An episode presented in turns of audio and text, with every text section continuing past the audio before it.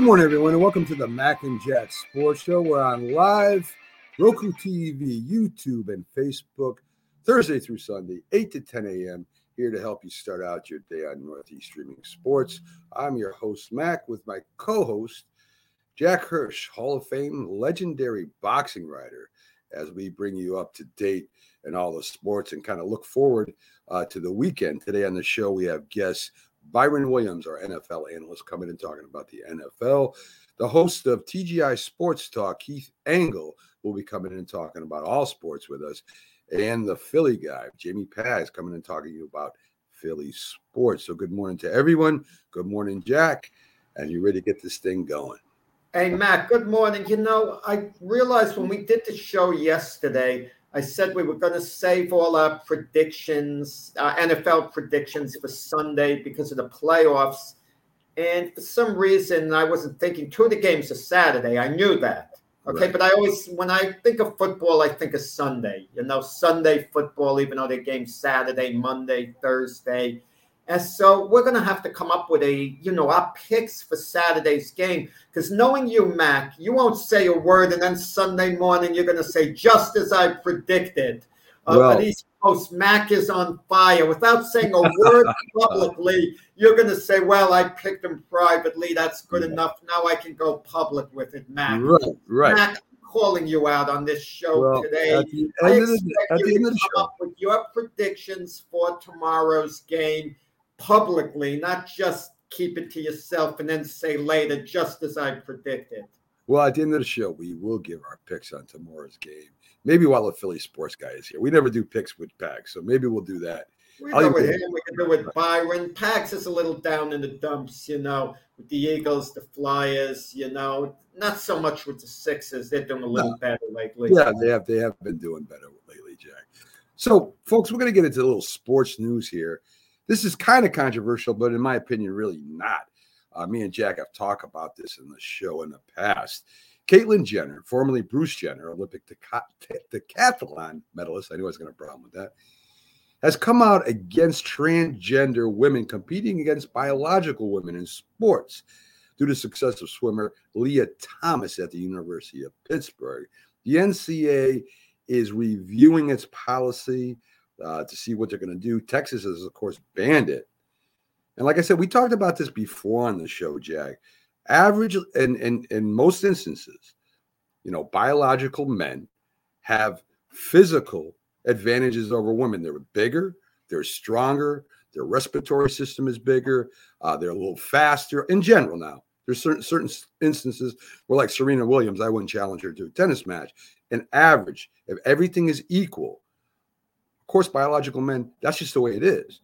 And there have been female athletes, even at the high school level, Jack, that are complaining about this because they're taking away scholarships, they're breaking records.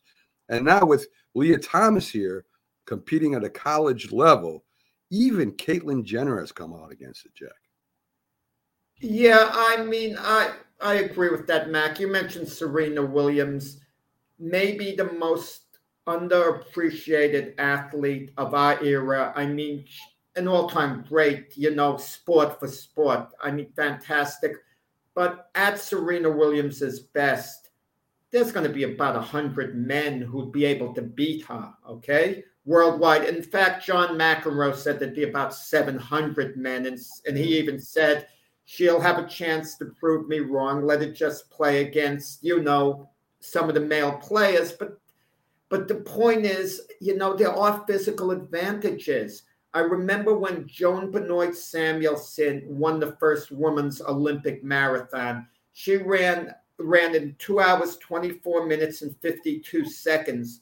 That time was a great time for women's marathon but it would not have even qualified, uh, came close to qualifying her to run in the Olympic trials, the United States men's Olympic trials marathon. She wouldn't have even come close to qualifying to try to get on the Olympic team. The point is, you know, there's advantages a transgender athlete is going to have when they cross over, you know, a male competing against females. Now, we're offer equal rights. Let people live their life how they want to live it. as long as you're not hurting anyone else. That's sure. that's at least my policy. I'm sure it's your policy, and, and that's the way it should be. But when you're crossing over and you are male and now you're competing against female athletes, you're bringing a major physical advantage to the event for yourself. And it's just not fair, you know, for all those female athletes, you know, who've been competing that way their whole life. It, it, it's very unfair. I think the state of Texas has a right, right and we're not talking about rights in society to do things. We're just talking about on the athletic field, the physical advantages it brings an athlete. And we all want to be fair, Mac. We all want to be fair. We all want justice. We hate discrimination. But the ones who are really being discriminated against at the end of the day are those female athletes who are being put at a, a sudden tremendous physical disadvantage. Well, said, Jack. I mean, I agree with you. Whatever you want to do in your life is up to you. And I don't care what you do, really, as long as you're not hurting no one. And at, at this point in time, and I, I kind of knew that this would happen eventually because, you know, people want to compete and people want to do things. But if you can't compete as a biological male with other biological males, it's very unfair to when you change your identity to a female and you you go through the the steps you have to do to go in and compete against biological females. And to me that's just an unfair advantage as you said. And hopefully the ncaa uh, changes this policy. And maybe they have a sport for transgender uh, women or men competition what however you want to do it you know it's something for them but you know don't leave one other gender and come to another one when you know it's going to benefit you. I think that's very unfair to the females, also, Jack. So, um, the pay for play likeness, you know, I don't think people really realize that this is going to be you're you're living through history, a history changing thing here, and as far as NCAA sports go, I don't I don't think they really grasp how big a deal this is really going to be, because it's going to affect everything, Jack. This is going to affect recruiting and it's running congruent right now with the, the you know the transfer portal where players can leave at one college and go to another and not be suspended for a year. So if I'm at a smaller college and I want to go to a bigger college that has more eyes on it, more popular, the thing to do if you're smart or in business or if you have an agent, he's going to tell you, hey, transfer to this college where you can make more money. The relationship is changing from a college student relationship to an employer employee relationship. I don't think people really understand this right now. So it's got its good points, Jack. It's got its bad points. The interesting thing is to see is how it's going to affect these kids years down the road. Is it going to be good for them? Is it going to be bad for them? Is it going to be bad for the sport? That's what we're going to have to find out in a couple few years. Well, you know, colleges are basically the minor leagues for the professional ranks. I mean, with the NFL, normally when a player, I should say a student, okay, I'm even spoiled by using the word player. When a student wants to switch or makes a switch one university to another, they have it in mind. It increases their chances of playing in the NFL. Even Jalen Hurts, who we talk about a lot, the Eagle quarterback at Alabama, he was going to be the second string quarterback after he lost his job. He transferred to Oklahoma where he could get the play. They want to get the play. Listen, normally students who are not in athletics, they can change the colleges and no one gives it a second thought. But the NCAA does have a rule in. They're supposed to be off a year, but they're extenuating circumstances. You can get around that. And also, so many of these students who are going to go on to the NFL, NBA, or Major League Baseball or whatever, they don't always stay there to four years. They usually don't stay there to four years. So why don't we start accepting it as maybe being – a breeding ground for the professional ranks because you know that that's basically what it is where they could fine tune their skills increase their value put themselves in a position to get drafted by a professional team because that's what it seems like it's well, all about. Well, now. I don't, I don't, I don't disagree with that at all. The only, the only thing I'm saying, Jack, is that at one time you were recruited and you went to a school, even if you wanted to play professional sports, you're going to go to a school that's pretty good that has national eyes on it. You're going to go to that opposed to a school normally that doesn't. I mean, some go to the schools they want to go to that their parents went to. That's all well and good. But now it's going to be where you go to get the most money. And that changes recruitment. So, you know, I mean, whether we like it or not, the next thing to look out for, and you mark my words on this, Jack, is a unionization of college players. And when that happens, then it's a whole new ballgame. Because once you consider them professional, like the NFLPA, like the Major League Baseball Union, all those unions that represent them, that's the next step. And when that happens, not only are you going to pay for likeness, you're going to have to talk about benefits. You're going to have to talk about a lot of things. And is that going to be fair to the other students that don't play sports, that go on to be doctors and lawyers and, and whatever else they do in their program? That's going to be the next thing that comes down the pike, Jack. Mark my words. You want to know something? It's supply and demand. If there's money to be made, why should the university pocket all the money? Shouldn't the student who is making a lot of money get their share? Is there anything wrong with that? Let's say it's a basketball team. Let's say Duke, for example, who's made a fortune of money for their university. I mean, shouldn't the players benefit a little bit by that? Okay, now I know we hear, well, they're getting scholarships, their education's being paid for.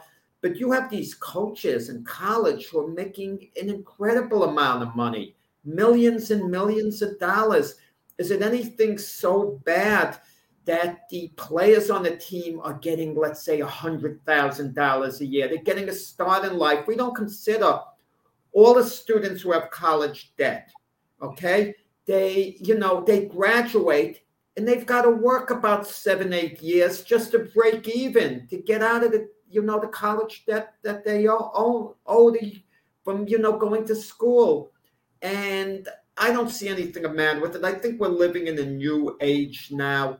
And if there's money to be made and there's a profit margin, where's that money going to? Should the university just get all the money, or shouldn't some be shouldn't some be going back to the students if they're the reason the university is making so much. Well, I'm not disagreeing with that, Jack, but there would be no student loan that had to be paid off by a player. First of all, you're going right back to what I was saying doctors, lawyers, and Indian chiefs. What I'm saying, though, the next logical step would be to form a union. And can you imagine basketball, college basketball, or college football striking and refusing to play? I mean, I'm just saying what could what's possibility down the road that we're gonna have to get ready for because that's the national that's the, the the next logical step. So instead of worried about Major League Baseball striking or the NFL striking, you're gonna have to worry whether there's gonna be March Madness, whether it's going to be a, a college uh, uh, football championship, that's coming down the road, Jack. Believe me. Now, I'm not saying right or wrong. I'm just saying that's the next logical step because once agents get in there, union reps are going to get in there, and this is what's going to happen. You want to know something, Mac? But the universities can definitely retaliate if it comes down to agents' contracts. They could have a contract drawn up if they, if a student strikes, they don't fulfill their obligation. The university could void that scholarship. And there are well, very maybe. few star players maybe. who could absorb that. Maybe. That means that basically Maybe. kicked out of school, and that's that. And, and you what, what you're saying, then you, what you would be saying is that the college athletes who are now employees wouldn't have the right to unionize, which is totally wrong. They can't do that. You can't cancel somebody's contract in the NFL because they go on strike. You can't do that legally. So how are you going to do that to a college kid if he belongs? Well, you don't pay them. They're not. They're not getting paid while they're running. They, what, what, what, what I what I'm saying though is, if you're going to pay the likeness, you are going to pay them. So once you start paying student athletes, and then the other student athletes aren't getting paid, then we're going to talk about unions. You mark my words, Jack. In about another five years, this is going to be a big thing.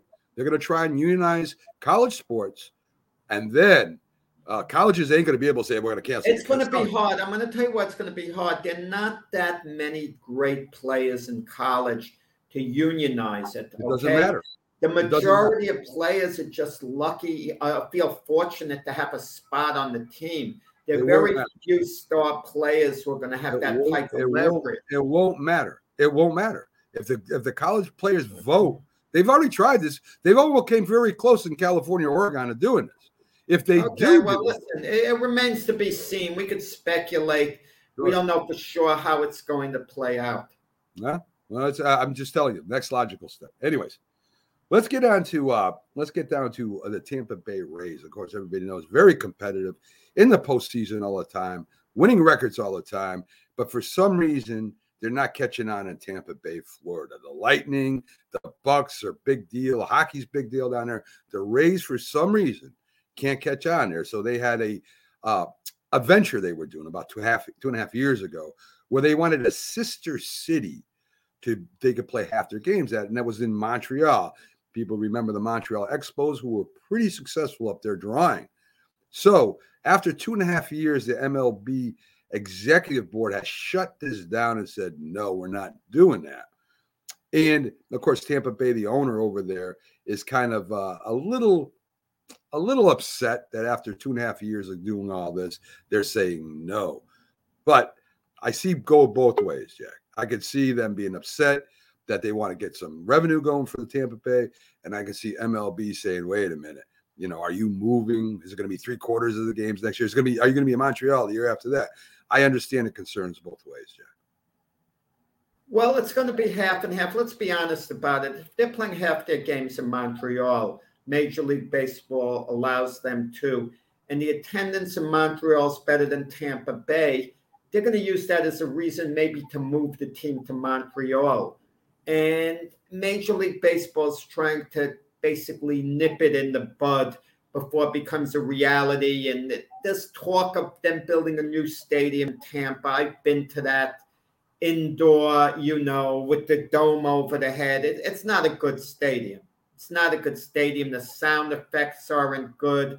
It's just not the best place to watch a game. And maybe if the Buccaneers weren't so good and the Lightning weren't so good, they're both, you know, defending champions maybe that would put the uh, Rays a little more in the forefront. Maybe they'd be a little more popular. But like you said, Matt, for whatever reason, the Rays, despite having a very good, good team, they won the playoffs last year, the World Series the year before last. They're always competitive. They just haven't caught the imagination of the people. And even though Tampa might not be a small market city, to Rays a small market team. They have to be creative. They've lost guys to free agency, and it's it's not that easy. But you know, and you also think back to the past. The Montreal Expos, they were special. That was like a special city, special team. Uh, when they had Gary Carter and all those guys, they never quite made it to the World Series, but they were knocking on the door. Uh, they lost by one run in an elimination game that would have gotten them to the World Series against the Dodgers. And, you know, Montreal is maybe ready to embrace a team. Maybe they're going to come out in big numbers. But you want to know something, Mac? If that were the case, would that be such a bad thing? Okay. If the Rays went to Montreal, if Montreal supported the team in a way the people in Tampa didn't, would that be such a bad thing if they moved? And if Major League Baseball feels that terrible about it, there's always there's always the option of giving the Rays an expansion team. But then again, that might be a hard fit because if a team moves from one city because they're not doing good business, why would you want to come back to that city to expand? It's not the same case with the Cleveland Browns, who had an avid fan base. Well, Art Modell moved the team to Baltimore because the city wouldn't get a new stadium. Uh, that's only part of the reason in Tampa. They're having a hard time getting a new stadium. But even if they get a new stadium, the question is is the support there? Will the support there be in the future? I just don't know. I don't either, Jack. It's surprising to me when you have a winning team and people won't come out to support it, especially when spring training's held down in Florida all the time. Backstage right now, we got our NFL analyst, former Giants wide star wide receiver Byron Williams, who's going to come in and talk a little bit about the NFL playoffs with us, Jack. So let's bring him up. Good morning. Good morning Byron. How you doing today? I'm doing great. How you guys doing? Not too bad. Byron, on the side thing, I want to get your opinion. I'll talk to Keith about this too. The pay for play.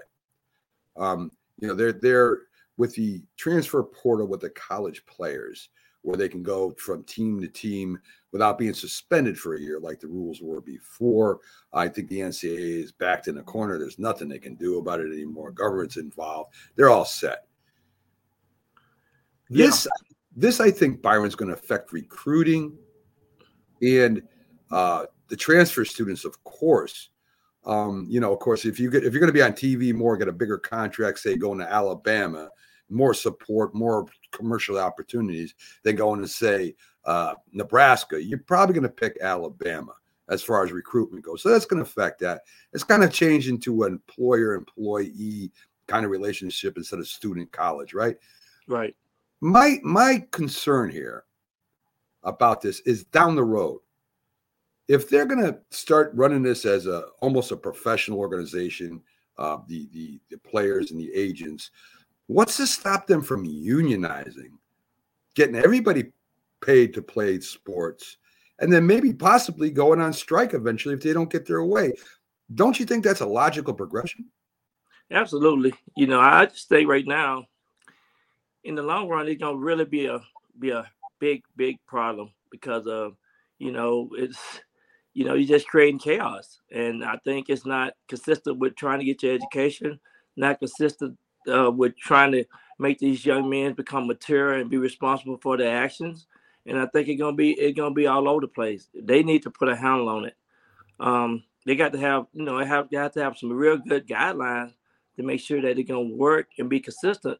And the most important thing, they, they do need to get their education and uh, it's gonna be chaotic. I mean, I I saw where Charlie Bass they had the university he went to had offered the quarterback from Oklahoma a million dollars, you know, and and that's gonna be just it's gonna be real messy. Yeah, I I think so. I, I think they don't have this thing all under control yet, and uh, you know, I mean, we're witnessing history in the making right here. This has never ever been uh, nothing like this in college football has ever happened uh, since you know Teddy Roosevelt came out and made laws to protect people from dying in college football. I mean, this is this is unbelievable. So let's get to the NFL games, Byron, with you. Um, some, re- I think, four terrific games, and I think any of these games can be won by any team. I, I think it's that competitive this year. I don't think I'll see we'll see a blowout. It's possible. Somebody may just fall, fold up and turn over the ball ball all the time and and be terrible. I don't think so, though. I think this is going to be one of the best division playoffs that we've seen in a long time, Byron. So I kind of want to go through it with you and and and get your thoughts. You know, we got Cincinnati going to Tennessee. Uh, you've got, you know, uh, you have big Derrick uh, Derrick Henry coming back. He's not up to 100 percent yet. There's still a game time decision. I imagine he's playing. Otherwise, they're right. going. To go home. So you got right. Derrick Henry. You got a incredible offensive blocking line that doesn't get enough credit. And you got a, a, defense that has won some games by themselves to keep them the, the number one seed this year, going up against a great young quarterback. Uh, I mean, I, I, I am so impressed with Burrow uh, this year. It's incredible. A great rookie receiver, a good running back of their own in Mixon, and a defense that has played well too. It's pretty evenly matched. I think the biggest question, Byron, is going to be Ryan Tannehill? What can he do when the running game is stopped? Absolutely, because it, you know, if you look at the coaches, you know, both coaches have done a superior job. Both both names have been um, listed as uh, the coach of the year. Uh, just an awesome matchup, and really going into the playoff, I feel like the Bengals have a lot of momentum. And um, like I say, Joe, uh, Burrow has have done nothing but a terrific job. I mean, second year player. So you're talking about some exciting football. Um, it can go either way. And by Derrick Henry been out so long, you know, he, he gonna be trying to come in and and they're gonna try to run the ball, control the line of scrimmage. But I tell you, it's a perfect matchup. Yeah, I mean, I, no, I'm, you know what's interesting, Byron. Uh, the Bengals beat the Raiders to advance and the Raiders had had that very tough emotional game against the Chargers. Then went in, then went into the whole overtime period the week before. But notice what we talked about the post Mac, the rest that the Bengals had the last week of the season. They lost to the Cleveland Browns. They rested their players. I think that little bit of extra rest, not having to win the last game of the season, may have made the difference in then beating the Raiders in that game. What do you think? No doubt, no doubt. I, I think too, if you rest players that's you know veteran players as well, you rest those players. You know, you come out with the momentum. But I still think too that you have to have good leadership, um, good a week of preparation of practice and so, yeah, I, you you just you can just see that the Bengals had a little bit more bounce in their legs, and um, you know, going into the second half, they closed the game out. So really, yeah, the rest do help a lot. Um, this year, the first time they ever had an 18 week uh, schedule, uh, extra game. So I think rest helped helped the Bengals tremendously. Yeah, and I have a theory, guys, Mac and uh, Byron. Uh, the two best teams in the AFC are the Chiefs and the Bills and they're going to be beating up on one another. That is going to be a terrific game, a terrific game. I can't see it being one sided anyway. I think that's going to be a close game no matter who wins. And I think the Bengal Titan winner is going to benefit a lot because normally I don't think they would beat either those two teams, but that increases their chances now. That's just my feeling. I, well, I think that's I think that's a good logical uh, uh, explanation. but, Jack Jack thinks Byron that the, the, the Bengals and the Titans won't be beating up each other. They, they they'll be just taking it easy out there on the field. That you know they're not going to be physical. They're not going to run hard. They're not so so you know that that's that's going to be a clear advantage for Buffalo and San and the Chiefs because the Bengals and the Titans are going to beat up on each other. Come on, that's just no. I mean, listen, when all factors are equal the better team wins. But that is going to throw it out of whack a little bit because I don't think the Bill Chief winner. It's it's an emotional type game. Mac, there's history behind this. When the Miami Dolphins went back to back, you know, they won two Super Bowls in a row. They played, you know, the Oakland Raiders, who were a great team in the semifinals the Raiders won on that Ken Stabler crazy flip pass at the end of the game. That was an mm. emotional game. The next week, the Raiders were flat against the Steelers and actually lost. Okay, it's, you know, it's the best team. That's just one incident. That's one incident. But I'm telling you, I'm telling you, when you look at the playoffs and the championship run, you always have to look at the running game, the defense, and the head coaches. That I think when the people that have that in place had a better chance of winning the games, that's, in my opinion. that's a great that's a great point, Byron. But it's also it's not the best team wins; it's the best team on that day wins. It doesn't matter what you did the whole year. And how can you say that Kansas City's a better team than Buffalo when they play? It's the team that's best on that day. That's the great thing about football. There's no that is yeah, I mean, yeah. So uh, that that the Bengals. It's just like it's just for example, it's just like the Jaguar playing the Colts at the end of the season. Yeah, it's crazy. The culture. You know, this been one of the this has one been one of the, the abnormal years for us predicting scores and who gonna win these these games. Yes. And and you know, I nobody's gonna be arrested because another team is playing. They're both playing. But both but I tell you what, it, it I think in the playoff the games become more physical. Oh, I, sure. it, they do. So it's gonna be some big hits. It's gonna be some guys that's you know gonna take some chances, and and I tell you, um, big plays and mistakes. You can't have mistakes like penalties.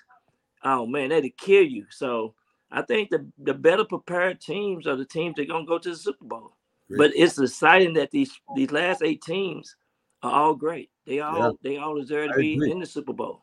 I agree. I agree. They all should. They all can make the Super Bowl. You got San Francisco, almost a touchdown underdog against Green Bay. San Fran, a very physical team offensively and defensively. And of course, you got probably the smoothest quarterback in the NFL right now. Another another probably MVP year for him, Aaron Rodgers. Uh, a lot of his players are coming back healthy on the offensive line, which is good news for him. Uh, they do have a good running game there too. I, I think the biggest thing is they got to hit Rodgers like they did two years ago when they beat him in the championship. They got to hit him, and then San Francisco has got to run the ball and control the game. maybe a quick advantage because Green Bay didn't play last week. Maybe they start off slow, and and I think San Francisco has to get out to the lead first, Byron. Absolutely, and I and I I, I give you the heads up. You you said the 49ers was going to beat the Cowboys, and yeah, that was a great game, and you you called it. But yeah, um, but I, I, tell you, I called it too. Don't give Mac all the credit. I joined Mac in that. I mean, I always like to take it. Mac wouldn't have mentioned my name if I didn't say anything. You've been you've been right more than more than most people. I tell you that. So you you as an you're an expert for sure. Yeah. But but you know what I like about Green Bay? It's gonna be a good physical game in the cold weather and all that good stuff. So this is really the nature of football this time of the year. So I'm excited about watching this game because it's gonna be a good physical game. And I I just think Green Bay gonna have the edge because of Rodgers, no doubt. Well, there's and, something uh, that bothers me, you know, with the NFL in general. That's going to be hard for you to comment on. Uh, the concussion protocol. Bosa went out of the game last week. The 49ers great pass rusher. Right. Shanahan thinks he's going to be back to play, you know, this weekend okay? And you suffer concussion, and if it's a severe concussion, I can't see a guy coming back next week. If this were boxing, it's a mandatory 90 day suspension. And I just don't know. I mean, I, I know the NFL has taken great steps to address but that. I want you to remember this too, though, Jack. When we played, we got concussion and played, go back in the game. I know, I know. Back in the day, yeah, yeah. So, so I'm thinking it's still gonna be up to the player. It's gonna be up to his uh, weekly preparation leading up to the game, and I think I think he's gonna play. Right, but Mac mentions a point that again we're getting back to the rest factor. The who's going to benefit more? The 49ers had this great game with the Cowboys. Now either it's going to sharpen them up, give them more momentum, or it's going to emotionally drain them a little. You know, probably one of the two while the Packers are kind of well rested, focused on the 49ers. Who's benefiting? The team that was in action, the Niners. Are they are they on a run all of a sudden? Do they have a momentum with the win over the 49ers that's going to maybe propel them over the Packers? Are the Packers just waiting well rested to do a job on the Niners? I think the the latter part of it. I think the Packers just waiting. They're going to do a job on the 49ers. I just think that that week, no doubt, the week uh, off give them a little bit more advantage, in my opinion. I think um, the, the same thing as the Titans. They they both gonna have um, they ready to play, and they you know they they got healthy players coming back. They had another week to prepare and game plan, and I think those teams do have advantage. That's the whole purpose of get being number one you know, being the number one rated uh, division in uh, in the AFC and NFC, you get that extra week off, and everybody work hard to get that. It's and you do have the advantage, in my opinion. I think you have anywhere between three points uh, advantage and you have home field advantage, and I think that's what you want when you're playing in the National Football League. Well, we could just look at last year.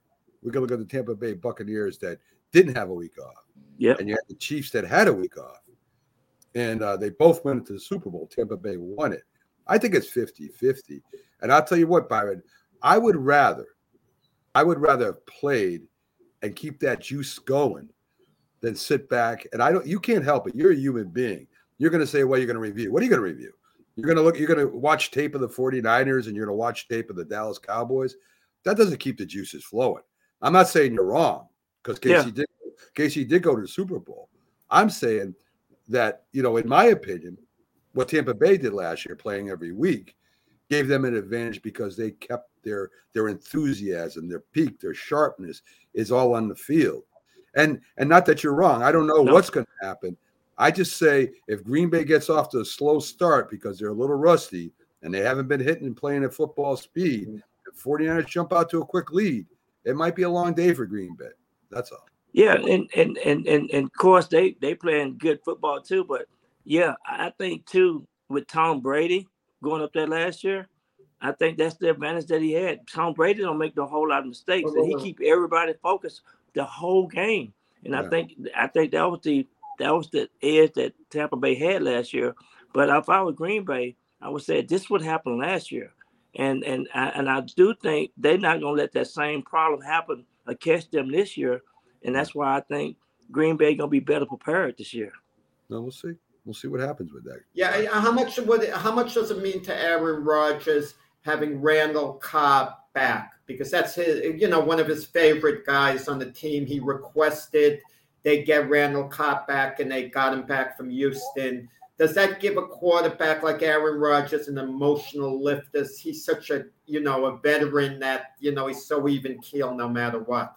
Oh yeah, no doubt. Because I mean, they can just look at each other and and and they, he know he gonna throw him the ball, and they, they they practice this stuff, so they they got each other down. I mean, just the just the the, the just the the chemistry that they have, you know, it, it's just a sight. You can't hardly, you know, it just they said that Aaron Rodgers uh text uh texted him while he was with his wife one day during the week and said, "You're the best player to ever play with me." Blah blah blah. Mm-hmm. Little things like that really matter. So they got their timing down. Uh, um, they're exciting to watch, and I think Aaron Rodgers know that he got to have he got to have that that type of play on right team. Right, those emotional lifts like when Mac texts me during the week and tells me I better get it together you know that doesn't uh you know that, that, he just only yeah. texts me. He texts you. Yeah, he texts you and gets you going. He compliments you with those. Man, he. I tell you what, yeah. he get me motivated all through the week, all through the week.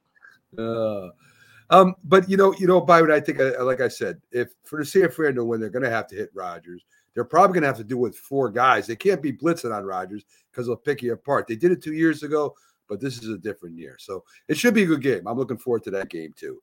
You got the Rams playing the Bucs. Very interesting to me. The Rams won all in. They get Matt Stafford, uh, who was up and down. I mean, some games he looks lights out, and some games he he throws interceptions. There's no doubt about it.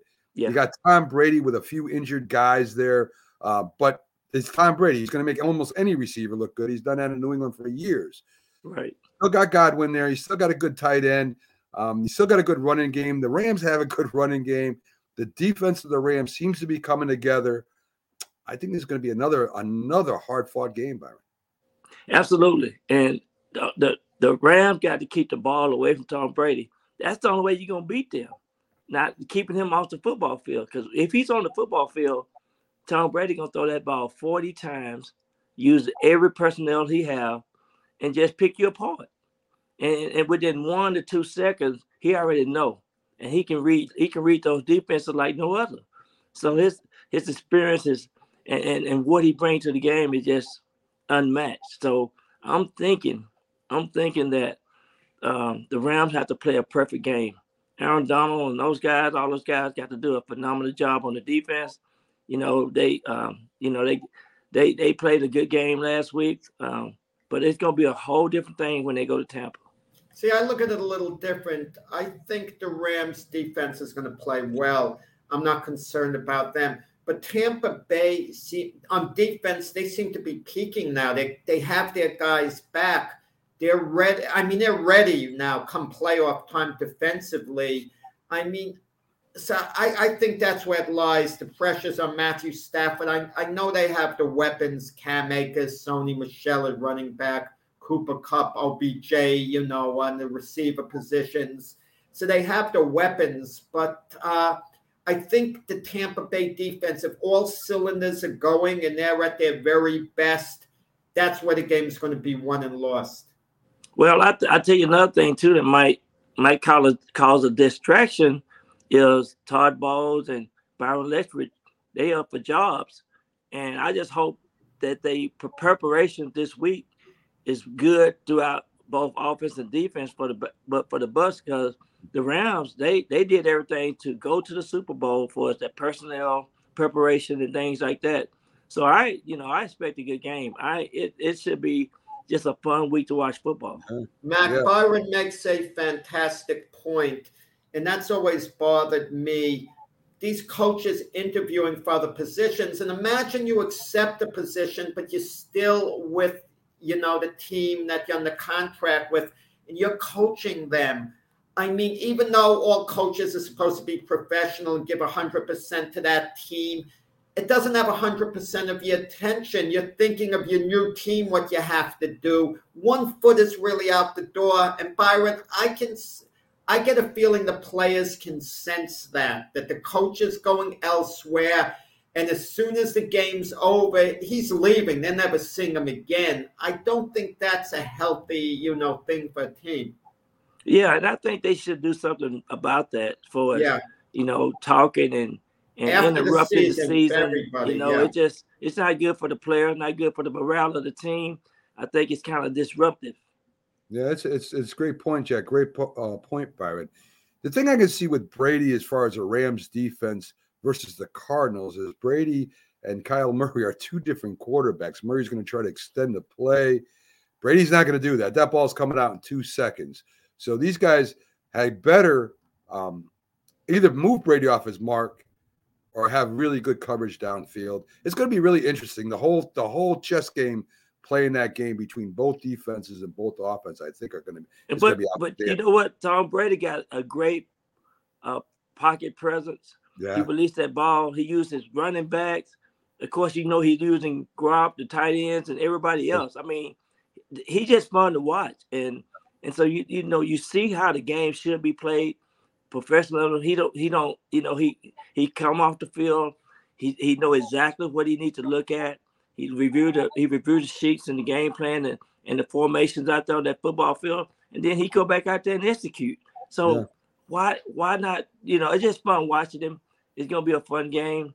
I just hope the Ram defense can come come to the party, and and they they supposed to be ready to play. So we'll see with Von Miller. You know, he finally got a sack. He finally showed up last week, but we'll see. You know what they'll do, what they're gonna do. But It's it's, like I said, man, I just it's just exciting fun to watch these games because it's it's gonna be whoever can make the the plays and and make it happen, especially going into the fourth quarter. Oh yeah. Mac, we've got Mac. You and I have to hold Byron accountable for something and not let him off the hook. He picked the Arizona Cardinals to win the Super Bowl. Now he's got to review it one time, and I'm going to just say something about Kyler Murray. He is the Cardinal franchise quarterback, but I can't remember a quarterback stock going down so much in one game. He went from uh, an elite quarterback to you kind of wonder who was this guy just flipping the ball underhand to get rid of it. I mean, for the pick six, he was he was awful during the game. His leadership, his technique, everything. I mean, how do you respond to that? I I agree. I messed up. I I called it completely wrong. That's my first time to ever see him play like that. Of course, he had his worst game ever in his life. But you know, I know his dad. I know his work habits and things. But man, for him to play a game like that, I don't know. It's something about the Rams though that got him got him all shook up. The Rams, he's scared of he's scared of the Rams, and I'm just I'm just gonna be point blank. He cannot play the round. You play the round, you can just stick him on the bench forever. it looks that way, Byron. 0 and 8 now. So we got a last game coming up. The Bills in Kansas City. I mean, this is this is the Bills' opportunity, right? This is they're supposed to be the next team in line. They got to beat the old, they got to beat the old guard, right? They're going up Right. against Josh Allen, had a tremendous passing week last week, only threw four Five touchdowns. Five. five touchdowns. The Buffalo Bills scored seven touchdowns on seven opportunities. Kansas City looks like they're back on all cylinders again on offense uh, and defense. Didn't look bad either. Of course, it was against the Steelers' offense. So, Josh Allen, I think, is going to have success passing the ball and running the ball against the Chiefs. I think Mahomes is going to have success throwing the ball against the Buffalo Bills defense. I think it comes down to the defenses, Byron. Who stops who on that last drive, right? I mean, if you can stop if you could stop Mahomes at one time, or you can stop Josh Allen at one time, you got yourself a winner. I think it's probably the best game this weekend. It's probably gonna be the most exciting, the best game. They got fireworks. They got something. They bring everything to the game that you want to see in in football. And I'm gonna make a bold prediction: the winner of this game will win the Super Bowl. Oh, all right, all right, could be right. I mean, that's that's not a bad prediction. I'll tell you. I, I just think I just think it's the Bills' time. The way they played, they they they done they done did some adjustments, and I just think that's this is another team got some people that's looking at their defense coordinator and some of the offensive coordinators, and that's another team that's maybe have some distraction too with the head coaching vacancies around the league. So it's gonna be good. But the Bills, the way they played last week, they can beat anybody. Well, that yeah, I'm not going to argue that point because the Bills were great last week. But was it a question of them being so great and New England being so bad? Because I'll admit, you know, I can't figure out New England after they started the season one and four. They went on that great run, and we thought they were actually going to go to the Super Bowl. They were really peaking on the Belichick, and and the way they finished the season so poorly. And then you figure, well, this is now playoff time. They'll be ready. They they were awful. Well, you you got to you got to put that check.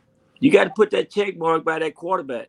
If that check mark on that quarterback, I mean, Mac Jones is a great quarterback. Uh, second, you know, uh, but I'm telling you, you got to look at the quarterbacks too when you're talking about the Super Bowl. When you're talking about Super Bowl run, and because once you start making mistakes, it has been it's it's been you know look at the quarterbacks. The the ones that gonna go to the Super Bowl are being led by those quarterbacks. So another, so that it's, if that's the case, then Cincinnati should be Tennessee because you think Joe Burrow has more upside than Ryan Tannehill.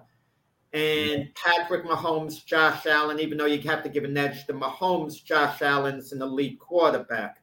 You could look at that. So then you have to pick the Packers over the Niners because Aaron Rodgers is obviously ahead of Garoppolo. And, and then Brady is ahead of Stafford. You know, if you want to kind of look at it that way, pick it games based on the quarterback. But that's not how it comes out. The defenses do rise to the occasion, and the quarterback becomes a lot less effective than he's normally been. Yeah, and and and yeah, then you got to look at the head coach. I said head coach too. Put the head mm-hmm. coach in there, and then the intangible thing is the uh, special teams. You know, uh, the special team gonna make a play or get a score run a kick kickoff back or punt back. For all these, uh, special team gonna have a fumble, a turnover, and the, and that that do change the momentum of the games. Well, you know, Matt left me the other day because I mentioned about Julio Jones that the old dog might have something left. Ryan yeah. Tannehill might hook up with them, and Mac dismissed it. Nah, Julio Jones is all done, Jack.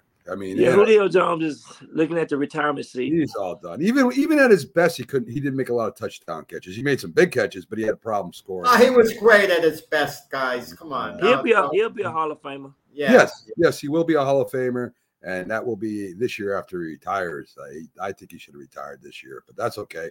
Uh, they got they, he really got his money from from Tennessee.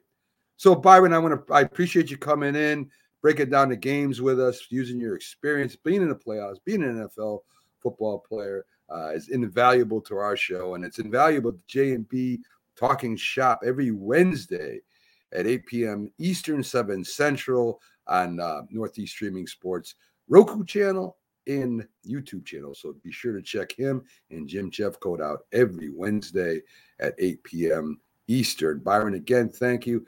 It's going to be a great. I, am excited for these playoffs. First time in a real long time, Byron. All right, you guys have a great weekend. I appreciate you. Take care. Okay. All right. Bye bye. There you go, folks. Byron Williams giving you his NFL breakdown and doing a great job as always. We're going to sneak out of here for a, a quick break.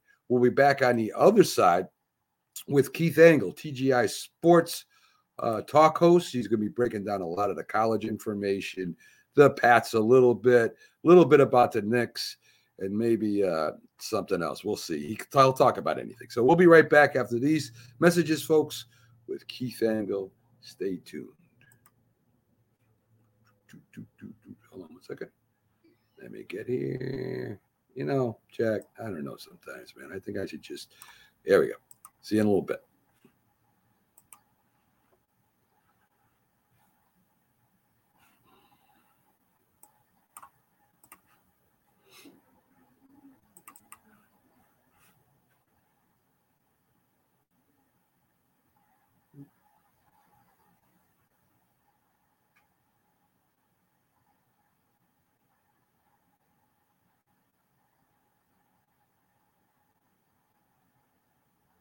If you served honorably in our nation's armed forces and you're looking for a way to continue serving your fellow veterans in your community, then join AMVETS. Each year, AMVETS members volunteer millions of hours at VA healthcare facilities from coast to coast, helping to improve the lives of their fellow veterans through the VA Voluntary Services Program. AMVETS posts and departments also participate in a wide variety of community service projects, ranging from Americanism in our schools to supporting the Special Olympics and Boy Scouts of America. If you no longer wear the uniform today, you can still serve through the AMVETS by joining today at amvets.org.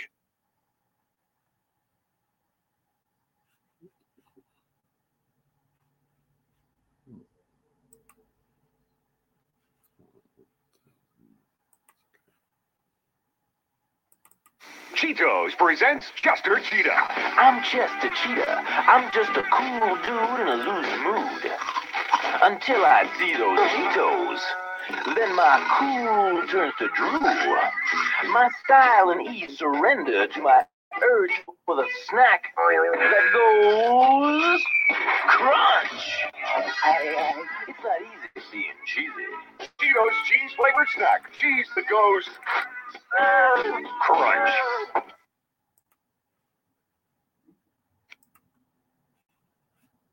Hi, Grandma. What's for dinner? Hey, honey, I'm making stew tonight. Ooh, can Nina come over? I'm not sure about our new friend. I wonder if there's been any drinking going on. Alcohol at her age can lead to so many bad things. I've been meaning to ask you what would happen if someone offered you a drink? Grandma? This is hard. She's so young, but I know I need to talk to her about it now before someone tries to give her alcohol. If anyone ever does offer you a drink, I want you to say no. I have too much respect for my family and I don't want to get in trouble. Okay. I think we're unique because Really? now, as you can see, I we promise, are in a Grandma. studio atmosphere. I love you too. Okay, how about tasting the stew and telling me what you think? Mmm. Some children may try alcohol as young as nine years old. It's not too early to talk about drinking. For tips on how to begin the conversation, visit underagedrinking.samhsa.gov. That's underagedrinking.samhsa.gov. This message brought to you by SAMHSA and this station. I'm Chiquita Banana, and I'm here to say I am the top banana in the world today. Now you know the best bananas in the land. So don't play apart with an inferior brand. When it says Chiquita, it's a very good day to buy bananas. If you talk and they will hear you every single time. Now we're getting killed. Yeah, well, Kyle's not here. How come? Kicked off the team. Didn't Tim tell you? Kyle and some other kids got caught drinking beer in the park a couple of nights ago. Really? Yeah. Zero tolerance. He's out for the season. Come on, it's a first offense, right? That we know of. But why should that matter? He knew not to drink. I've made it clear to Matt that's what we expect from him. What have you said to Tim? Um, nothing really. You know, a lot of kids try it at this age, so. Yeah, well, a lot of kids don't try it too. I'm not saying that Matt's gonna be this perfect kid, but if I don't tell him what we expect and why he shouldn't drink, how's he gonna know? You think kids that age really listen? They never admit it, Bill, but they hear more than you think. Talk. They hear you. For more information about talking with kids about underage drinking, visit underagedrinking.samhsa.gov.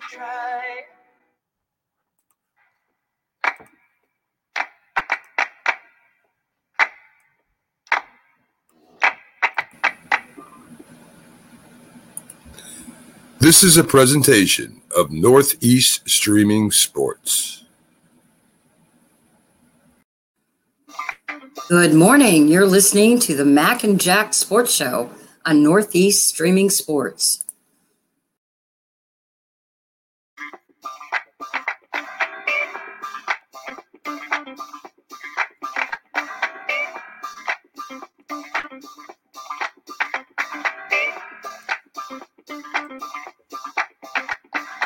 Good morning, everyone, and welcome back to the Mac and Jack Sports Show, our Friday edition.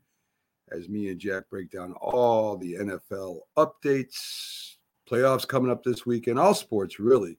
We'll cover all sports on this program until our two designated shows one on Saturday, where we have our debate show, and Sunday, where we have our big football show with co host Jim Jeffcoat, Dallas legend.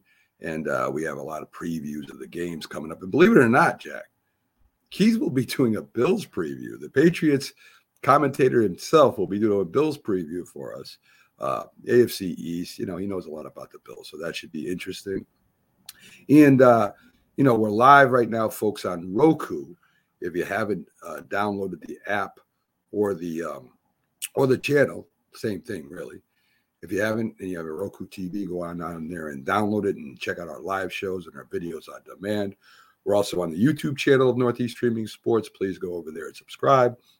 And if you just like using Facebook, just follow uh, Northeast Streaming Sports or Mac Mac Sports, uh, and you'll have the Mac and Jack Sports Show for you on Facebook. So we're at a lot of places, Jack. We'll later be on iHeartRadio. We'll be on Spotify, iTunes, and all that good stuff. So uh, we're everywhere, folks. Uh, but we just started a Roku channel, so we appreciate it if you go over there. We're lining up some live action uh, for this year with a new league, uh, the Independent uh, Football League, semi-pro. Great, great players, great, great, great games over there. Very competitive. It'll be springtime. It'll be April time frame uh, where we will be uh transmitting their live games. So as Jack uh does whatever he's doing over there. I'll continue talking. we'll have Keith Engle up next, folks. I can't. We'll have Keith Engle up next uh, with his uh, uh, or his updates on a lot of college sports and stuff like that. So uh, we'll be talking to him soon, as soon as Jack has to leave. I guess Jack has to leave. He was muted, so he had to go somewhere. So I guess he's just leaving me here at our own, uh, at my own devices. So, folks, again, check us out. Check out our Roku channel. Uh, check out our, our YouTube channel. And again, Facebook. I guess Jack's coming back in now because he was muted before, so I had no idea what he was talking about. And now he's coming back in. Maybe he's coming back on in on it. Another system. Um, we'll bring him up and see what's going on as he's checking out various things uh, on his board there. So let's bring him up and see what, what what's up there. What's going on? Hey, Mac. Uh, I can't hear you, Mac.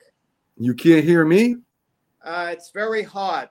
Well, I don't know what you're what you're on. You just came I don't on. know technical difficulty here, but I'll tell you, Mac, I could barely make out what you're saying, but we have some great guests. So I was basically going to relax anyway, listen in, you know, with Keith and Pax, what they have to say. Well- but of well- course, I won't be able to resist throwing in my two cents now and Well, then. we got we got to wait till they get here, Jack. What do you mean you can't hear me? You just went out and came back in. You couldn't hear me when we came back from break. Uh, hard to hear. Hard to hear. So, Jack is going to be here, but he can't hear what I'm saying, which is normal for Jack. Uh, he doesn't pay attention to what I say anyway. So, um, so anyway, hopefully in two minutes we'll have Keith on here as we'll talk a little bit about Knicks and stuff like that. Can you hear me at all, Jack? A little bit. Very, right. very, yeah, go ahead, Mac. Keep talking. All right, I'll keep talking, Jack. One of the things I want to talk about to Keith about, I want to get into with you uh, first, is the Knicks. Um, you know, they won five out of six. They now they've lost two in a row. Um, it doesn't seem like they're going to go anywhere this year, Jack. After a pretty successful year last year, um, you know, uh, our our great forward was technically fouled out and got kicked out of the game as we were coming back against another team. Uh, what's your what's your opinion on the Knicks? I mean, as, are they done? Well, Jack is now. Uh, I, I got to let you go, Jack. You get it together. Uh, you know, he went black on me. I don't know what he's doing over there right now, folks. So anyway, the Knicks, the Knicks are the Knicks. You know, they won five out of six. It look, finally looked like they were going to get it together. That they were uh, they were going to kind of make a move, winning five out of six games. Um, you know, they uh, they they just don't have it. They lost two in a row now. Um, it's it's defensively last year was the thing that made them stand out, right? The defense of the Knicks kept them in games. Their offense fed off their defense, and this year it doesn't seem like they have that same chemistry uh, with with the uh, with their defense, with the new players they got. Kemba Walker was supposed to be a great addition. Fournier for scoring. Um, Barrett's having a good season this year. I mean, uh, he's finally coming, you know, as as he should as our first round pick. He's playing outstanding. But their identity for the Knicks are gone. That defense that they had last year during the regular season isn't playing the same way. Randle uh, really is successful in that kind of in that kind of game plan where you feed the defense and then you go to offense. And Randle's the one that got teed up, right? Last he he was mad because he didn't get a foul called against him on a block, which the player did hit him in the elbow in the face and all that good stuff. But the player did get ball too. So that, that call could have went either way. Um, Randle gets upset. He gets kicked out of the game. The Knicks were coming on then, and that just kind of deflated the Knicks. So I'm not sure what the next step for the Knicks is. Do they Knicks is? Do they make a big trade? Do they try to you know improve what they got? It's it's going to be it's going to be interesting over there because we've been waiting a long time for the Knicks to do something, right? I mean, we've been waiting I don't know how many years since the 70s uh, when they won a championship. I think it was 71 or 72. Then they have a big resurgence with, under Pat Ewing, and and you know Patrick Ewing was there, and he really didn't have a number two to play with. I mean, Oakley was there, you know, Starks was there. They had some good players, but not really a number two. And Ewing really just couldn't do it all by himself. He did a good job, maybe underrated, um, but uh, the Knicks continued not to be able to get to that championship and win it. Right? They got there once, but they didn't win it. And now we get excited after last year with them, you know, them coming in uh, um, fourth place, something we didn't expect. And then they end up, you know, uh, losing to the Hawks pretty badly in the playoffs. And it doesn't look like they rebounded from that. So they go out, they get Kemba Walker, they get Fournier. These guys can score. Fournier can't play defense. Kemba Walker's so so but they kind of lost their identity, right? And we'll talk more about it here with Keith Engle since Jack is still on the fritz over there. He's having problems, can't hear. He's a black spot now over there. So let's bring in Keith, and me and Keith can handle this. So Keith from TGI Sports, great show, great host. Let's bring him up and see what's going on. How you doing? Good morning, Mac. Where's Jack? So Jack's on the Fritz's computer, or Jack is literally I, on the Fritz? I It could be. Know, I don't know, Keith. We came back from break and then he said he can't hear me, and then he went off and he came back in, and then he went black. He's back there tinkering right now. I don't know whether to bring him up or not. Now he just he went off again. You got to get him an IT staff over there. So he, I'll, t- I'll tell you, Keith. I've tried to help him out off camera, and I've tried to you know uh, to help him do the basic things, and he just, he just I don't know.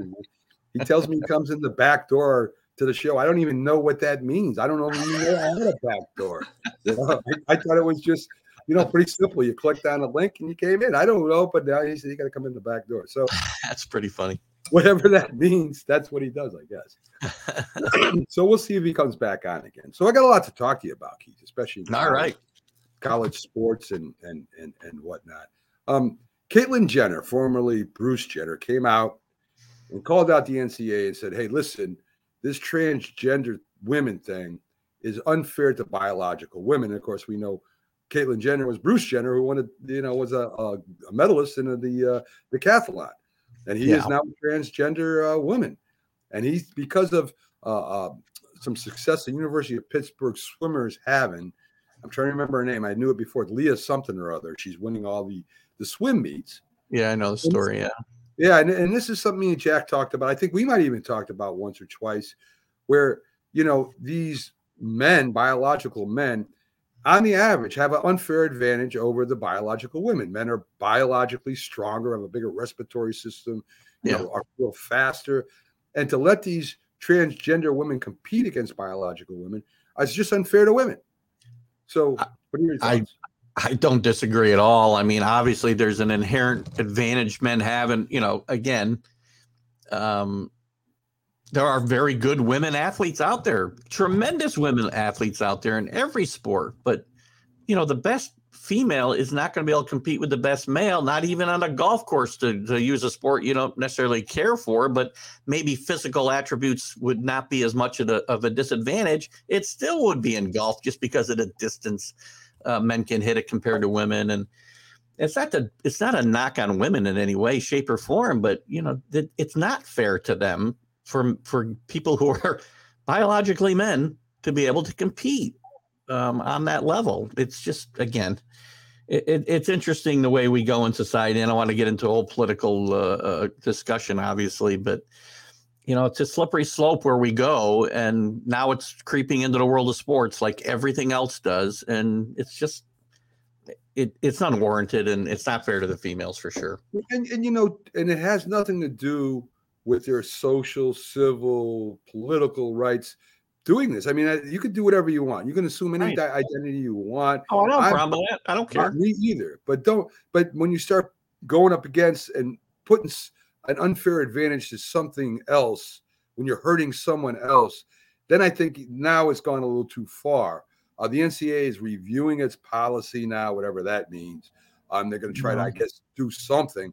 But uh, you They're know, a fairly I mean- liberal organization, so I, I don't Yeah. necessarily think they're going to make a change. But what happens when it seeps into professional sports? Is the WNBA going to let uh, uh, right? you know biological men play in the WNBA? How fair Right. would that be? Right. I agree. You I know? agree, Keith. And and you know, it's affecting them at the lower levels where you know there's they're breaking records, they're taking scholarships away from females because they That's got another good point. And and you know, uh, I've been I've been I've been yelling this from the mountaintops that you know either they compete as a transgender uh, uh, league and good, or you know you you, you, you got to pick the side. And just because you can't win in men's sports doesn't mean you could do a, a a change to go compete in women's sports, which has happened.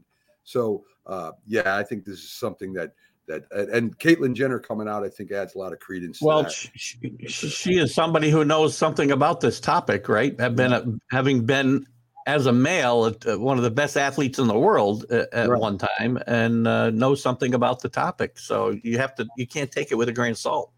I agree. I agree. Pay for play, Keith. Um, you know, this is this. Uh, of course, you're not really for it. I'm not. I'm not sure. I, you know, I, I'm I'm looking at the relationship that's going to change. This is history being made, and before our eyes, right? This is the biggest thing in college sports since they they you know they they uh, uh, put up a board way back when in the 20s to protect kids from getting killed in college sports. Um, this is this is unbelievable what's happened. I don't think people realize the significance of this.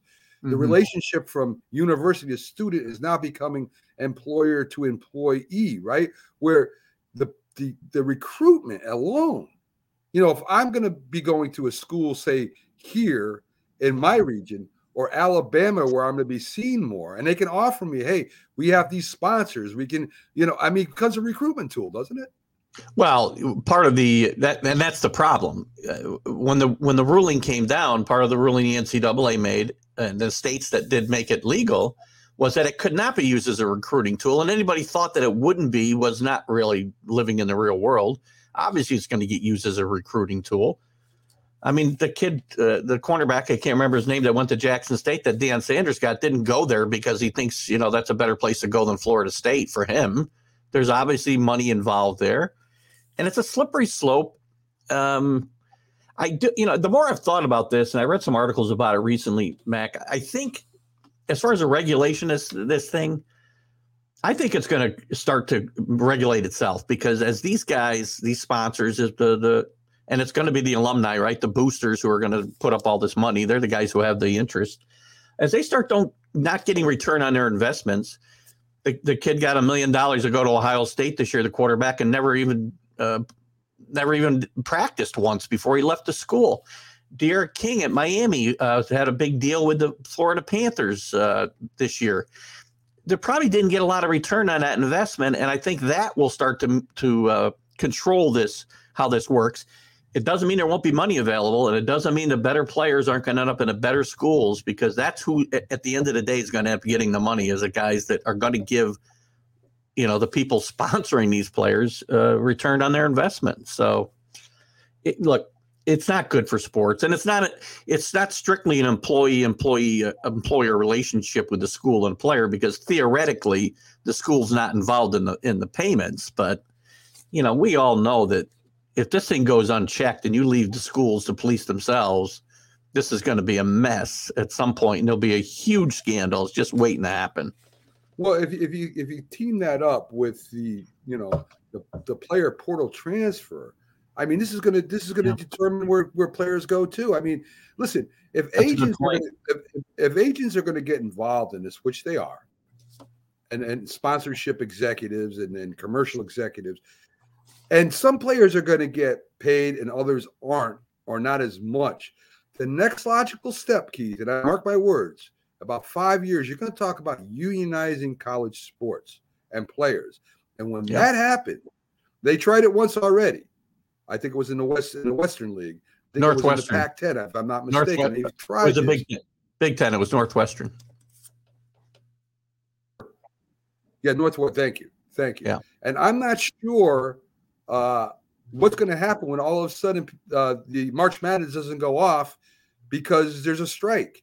And once they unionize, all the players will end up getting paid in one form or another financially Yeah. because that's what a union's all about. And there's nothing legally they can do to stop that once they once they open this door. No, it's a great point. The transfer portal, as you said, just enhances the, the player's earning ability because everybody can be a, a free agent every year, Right. I mean, look at Caleb Williams, who got the starting job at, at uh, Oklahoma this year, and by all intents and purposes was locked in. Now I know his coach left, but it's like he went in the portal just to follow Lincoln Riley to USC. He's in the portal to see if he can get a better offer somewhere else, money wise, not playing wise. Right. You know, being a starting quarterback for the Oklahoma Sooners is certainly a big enough uh, position that you don't need to shop your services around somewhere else, I agree. unless it's for money. I agree. And, and Carlos is, has has a point. Right now, there's NCAA standards, but Yeah. once this is open, you cannot prevent any organization from unionizing. That's illegal to try to prevent that. So I'm just saying, Keith. I think natural progression, and this is natural progression, that you may see the NCAA championship being withheld because there's a strike, and I Right. wouldn't be surprised that happens soon. So Right, and you know, regardless whether there's require uh, standards and requirements for payments, and when you're letting the universities police themselves in a lot of cases, that's just a rep- recipe for disaster. Yeah. And, and, So- and you know maybe the SEC is tied into this at forming their own league. I mean, there there may be things behind it we don't even know about. I mean, that's Who being knows? talked about. You don't know. So uh, maybe maybe a little bit of uh, you know a, a, a conspiracy theory on my part, but I know there's things being said behind doors that we never hear about. So that's going to be really really interesting. As far- Knicks five out of six lose two to roll. Randle gets T- TO'd out. Um, you know, I, I mean, I, I just think uh, the players they picked up, it was good intentions to improve their offense, and it Mhm. really has backfired against them this year, Keith. Yeah, yeah. It, the chemistry's not there. They did have a nice run. They got to over 500 here, uh, and then I mean, this loss last night to the Pelicans was just atrocious at home. You can't be losing that game, much less in the fashion that they lost it. Um, it it's just not a good mix of players. It's just it, they had a great chemistry, you know, and an identity last year that has go- totally been blown apart this year.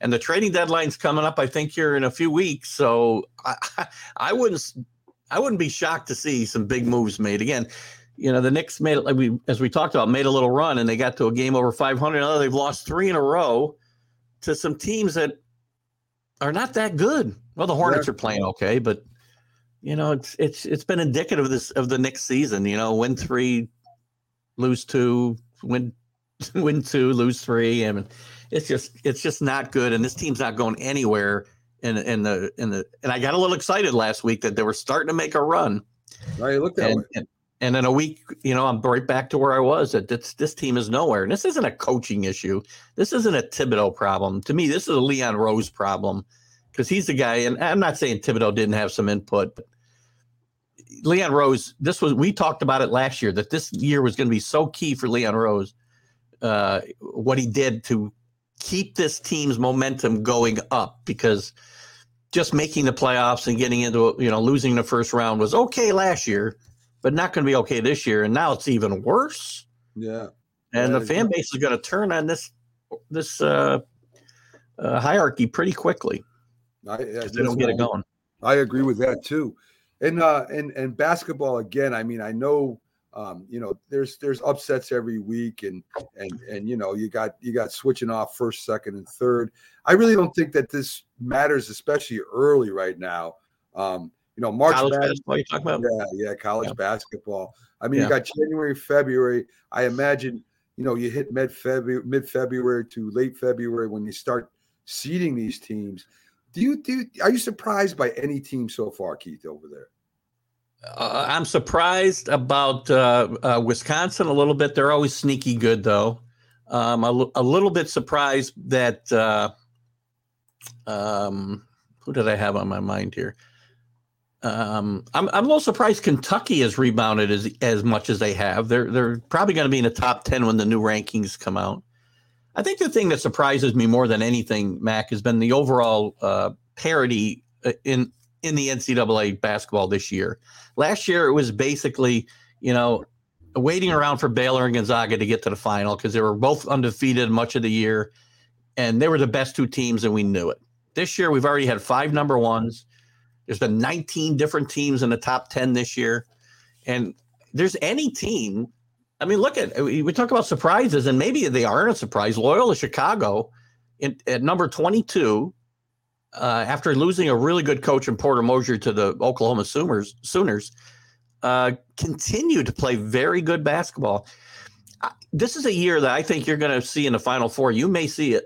I think you're going to see at least one, if not two, mid majors with a real shot of getting to the Final Four this year because there's there's some good teams in some leagues that you wouldn't normally think about, and you got to watch out for them come uh, uh, come tournament time. And we're getting there. You know, it's a we got another month, and we'll be talking about conference tournaments uh, uh, getting ready to be played, and that's when it really things really ramp up.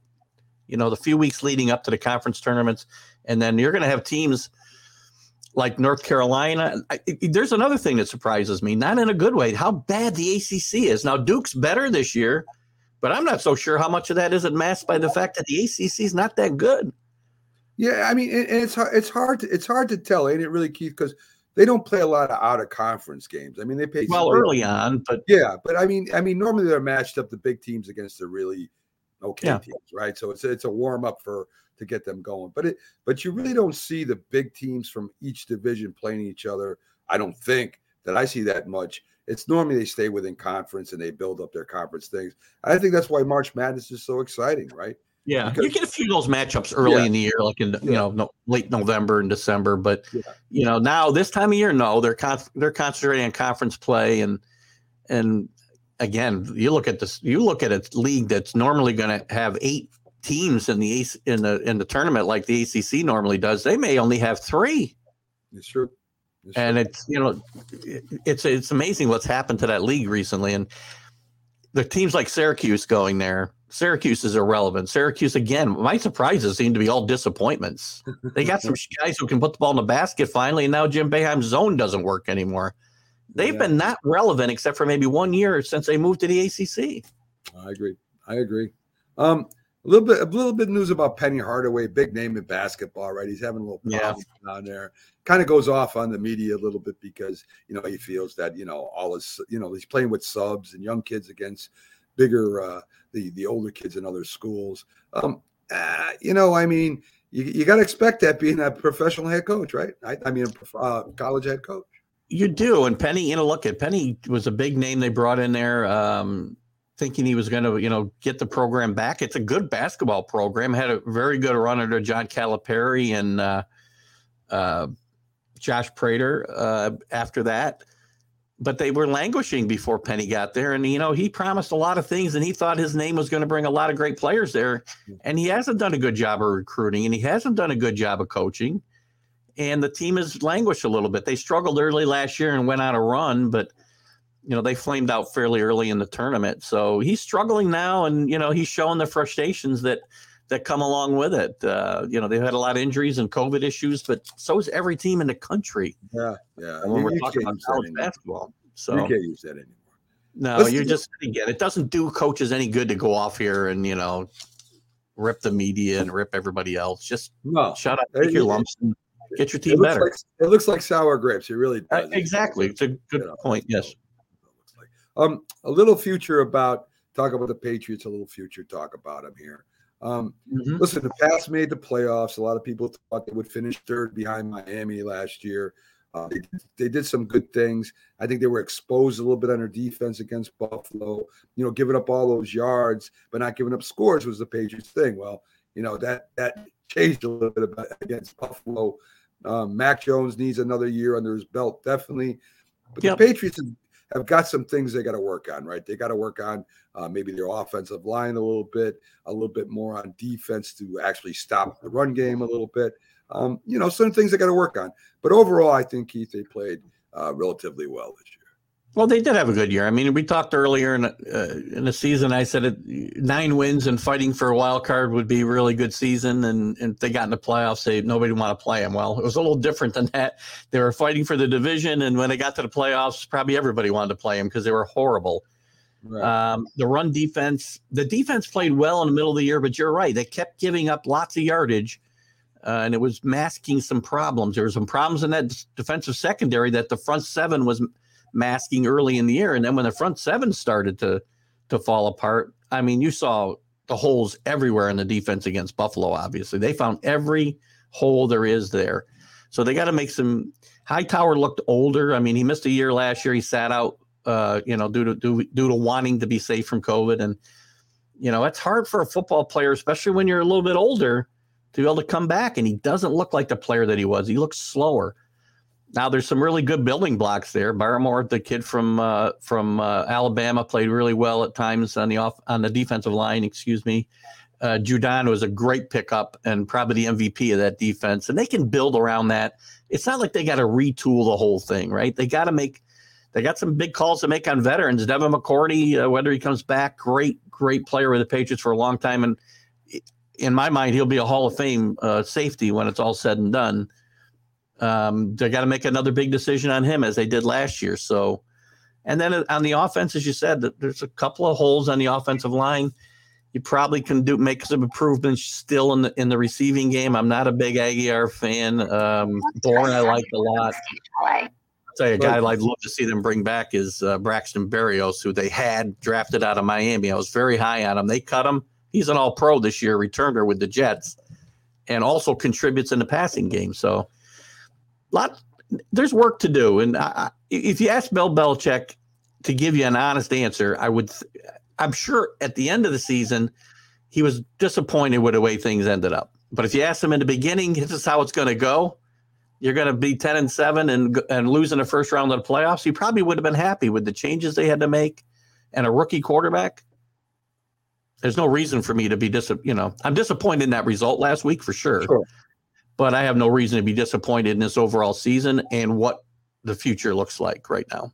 You know what surprised me a little bit, Keith? Just to just to just to wrap it up, I was surprised that they didn't use the tight ends more at the end of the year. Yeah. I mean, Yeah. I mean, they really went out and got tight ends, and and they were more throwing to the receivers than the tight ends over the middle, which the Patriots were, were of course known for. Uh, their running game, you know, going over the middle, then kind of opening it up over the top. And I was surprised because of the two tight ends they picked up in the beginning of the year. They really didn't utilize them a lot against Buffalo.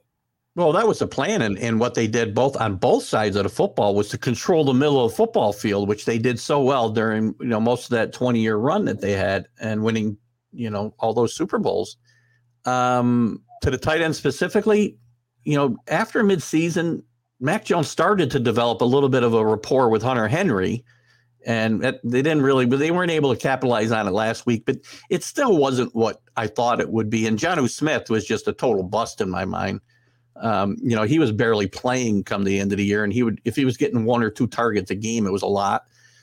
Now maybe a year in the system, and he was supposed to be the better quarter uh, tight end in this in Tight this deal, not Henry. Uh, they gave him more money.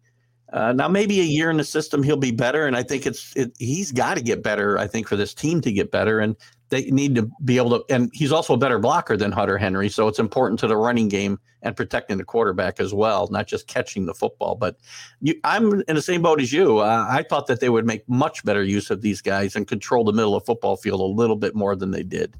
Yeah, I mean, Um, I mean, very important for for especially young quarterback to have that that tight end or running back or whatever they can throw to.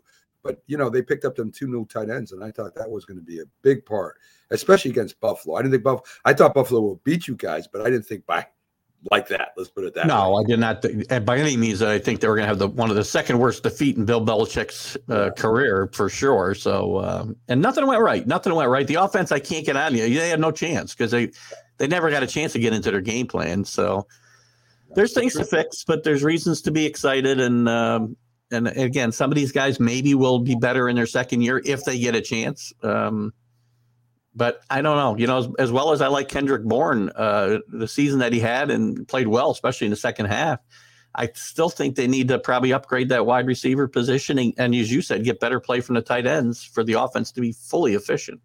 I agree, Keith. Keith, thanks for coming in. We'll see you Sunday. I love that you're previewing the Buffalo Bills for us. That's great. But it's AFC East. You know the Bills pretty well, so it'll be it should be a real good report and should be a hell of a game. I mean, Bills in Kansas Should City. be.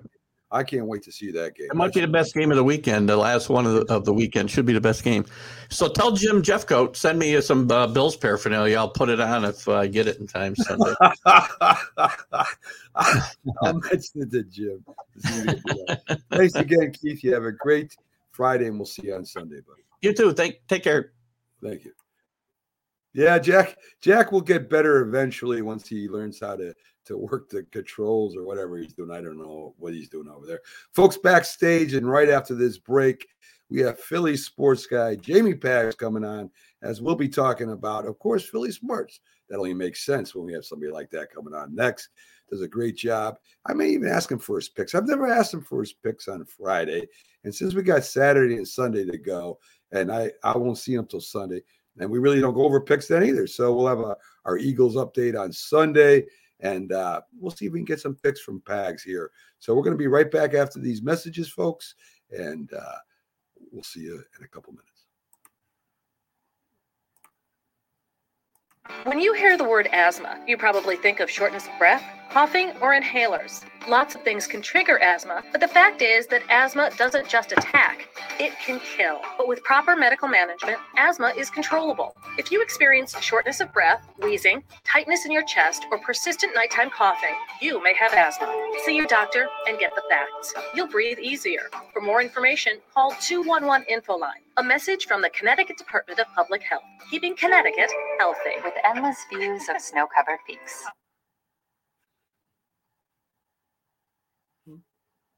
Here comes the king, here comes the big number one. Budweiser beer, the king is second to none. Just say Budweiser, you've said it all. Here comes the king of beer, so lift your glass, let's hear the call. Budweiser beer's the one that's leading the rest. When you say Bud, and Beechwood aging makes it beer at its best. When you say Bud, one taste will tell you so loud and clear. There's only one Budweiser beer. When you say Bud, you've said it all.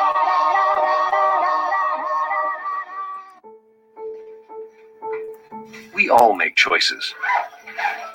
When it comes to alcohol, kids make choices whether to drink or not. Bye, Dad. Bye bye. Remember, I'm going to Alex's party tonight and sleeping over. Hey, Em, have a seat for a second. Remind me about that party again? Alex is just And adults make choices whether to talk about it. That's true of parents and every Hi. other trusted adult in a kid's life. Kids want to know our expectations when it comes to Coming, alcohol and we are other looking drugs. for a new doctor They for want our. guidance and honest answers to their questions. And it makes a difference when the message is consistent and part of everyday conversations. So talk with your kids and help lead them on a positive path. Because when you talk, they hear you. For more information about talking with your kids about underage use of alcohol and other drugs, visit underagedrinking.samhsa.gov. Our daughter, Alex. Well, I'm board certified. McDonald's is our kind of place. It's such a happy place. Happy place. A clean and snappy place. McDonald's is our kind of place. It's such a happy place. McDonald's is our kind of place. Your kind of place. McDonald's believes in getting food to your kids before they get to each other. Such good food, too. McDonald's famous French fries, triple thick creamy shakes, lean beefy cheeseburgers and hamburgers, icy cold soft drinks, and here's a plus: spill-proof lids on all beverages. Another plus: napkins that are big as a bib. Quality, cleanliness, extra care service. That's McDonald's. A total value that's unmatched anywhere. McDonald's is our kind of place. It's such a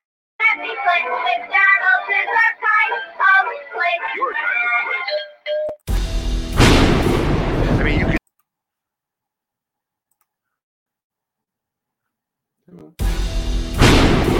I mean, you can see right now without LeBron, Lakers are, are struggling. Let me tell you about a team I hate. All right, I know the Dallas Cowboy fan is here, so I had to make sure he knew how much I hate this. Oh, I'm ready. I've often said that the people who run baseball, they try very hard to ruin it. I'm from Brooklyn. I don't have a problem saying it to his face. Oh, I'm from Brooklyn. Hey, get any?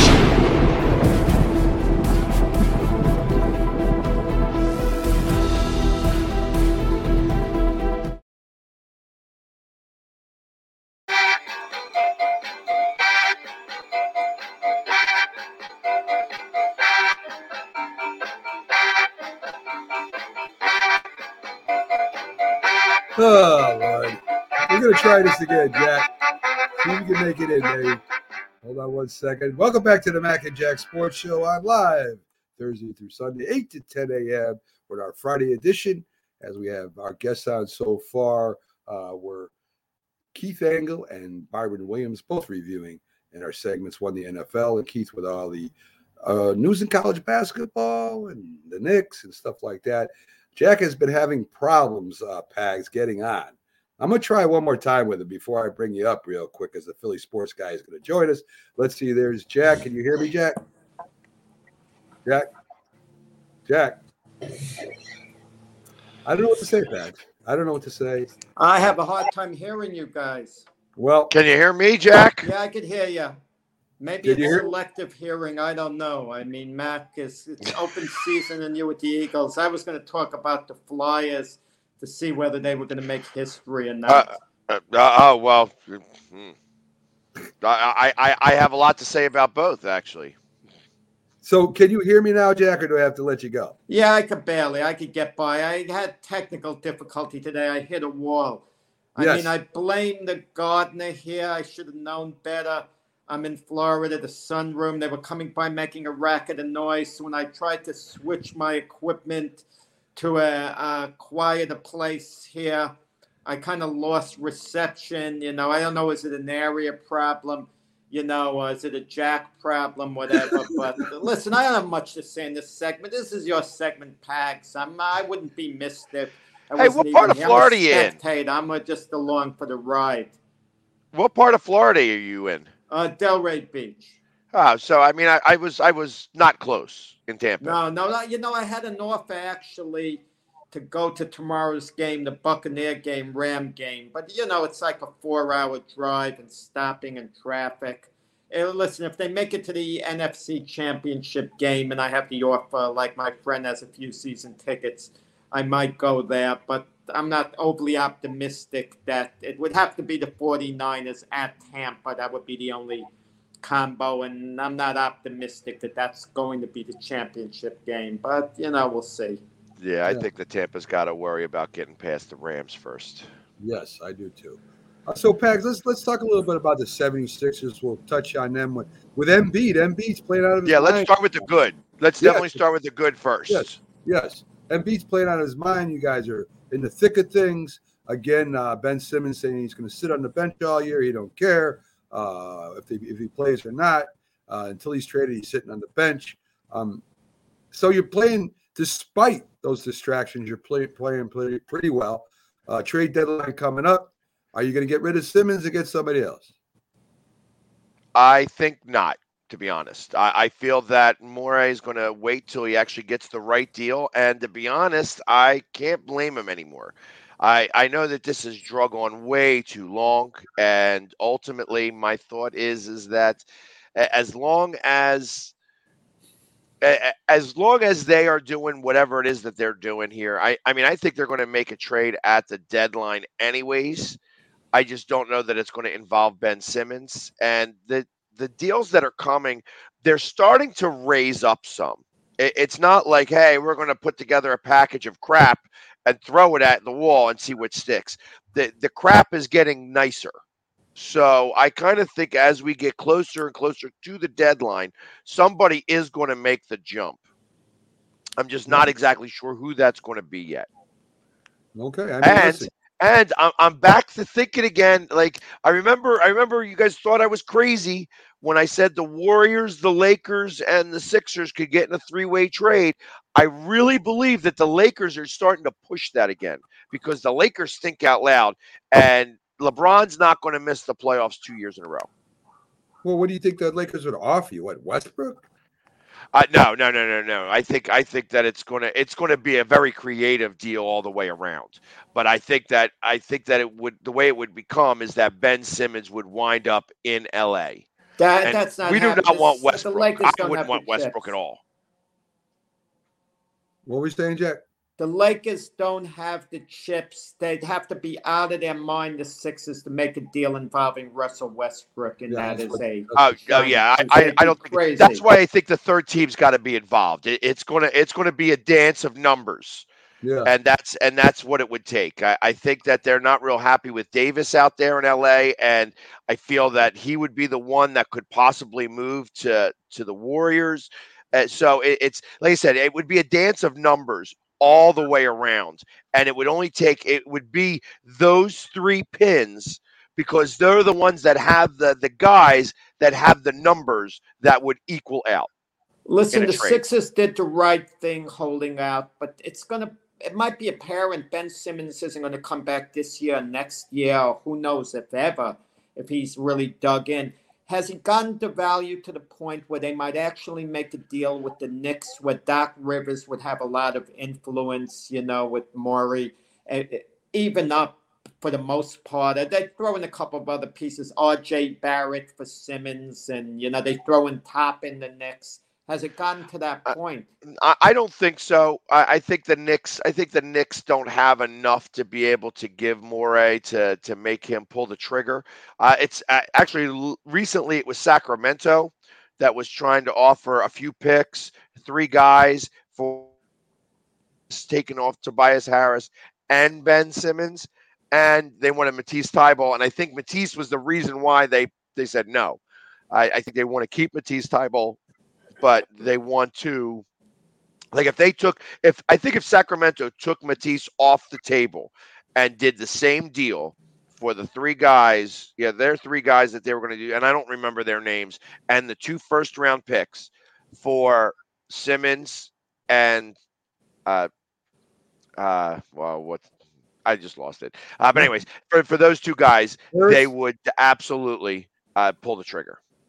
You know, you know, Pags, we we never have you, and I really don't want to talk about the Flyers losing and setting a record. I mean, that's uh, that's that's uh, something. It's like talking about the Knicks losing and you know going down. I don't really don't want to talk about that. So here's what I want to say about that though, because I was at that game yesterday and I I I- I'm really starting to get frustrated. There's a couple of things that I noticed right away. One, the half empty arena. The Flyers have never had half empty arenas except for COVID. And Comcast is starting to screw screw up big time. I'm hearing rumblings that that in the franchise itself, in the executive portion, that people are starting to quit, that they are really tearing this this team apart. And uh, I, I feel that it's time for Comcast to sell the team. That they are that this that what they are doing above the ice is starting to reflect on the ice and it's time for the entire franchise to get sold and bring in new leadership across the board. I, I am so tired and so frustrated with this team. And I tell you, I said I bre- I bled orange and black before I bled green. And I love the Flyers, and I will always love the Flyers, and I'm always going to be rooting for my team.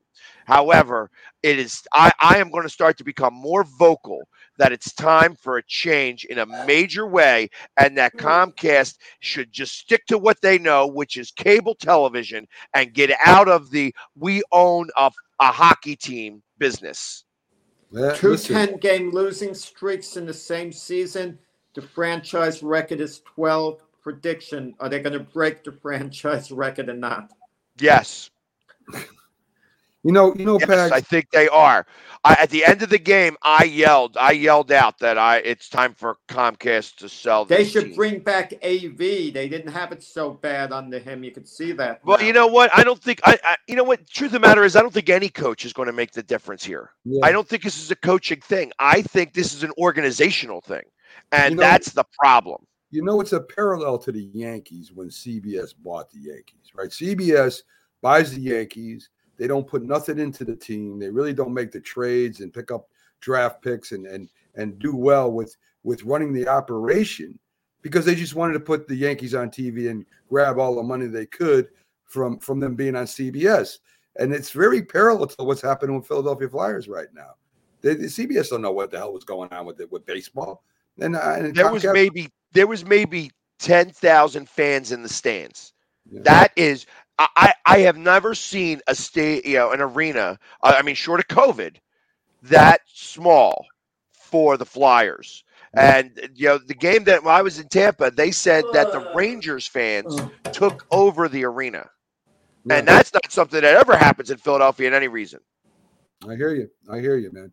So, like I said, let's let's let's get on to the the games. I want you to pick some games with us, Pags.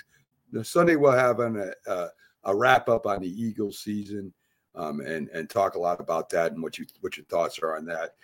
But we got four really, really, I think some of the best games in the divisional playoffs I've seen in a long time. You got Cincinnati, you know, going to Tennessee. Tennessee number one seed, despite not having Derrick Henry for part of the season. Their defense came up, played big sometimes, a lot of times, really, to win those games. And Cincinnati, with their young, you know, Burrow and, and Lamar uh, Chase, and and of course they got a good running back there in Mixon too. I think it's going to be a dynamite game. I agree.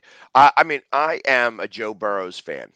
I, I just am. Since I watched him play against the Eagles last year, where he got sacked eight times, kept getting up, brushing himself off, and getting back in the mix. I I I, I like grit, and then I also like uh, ego.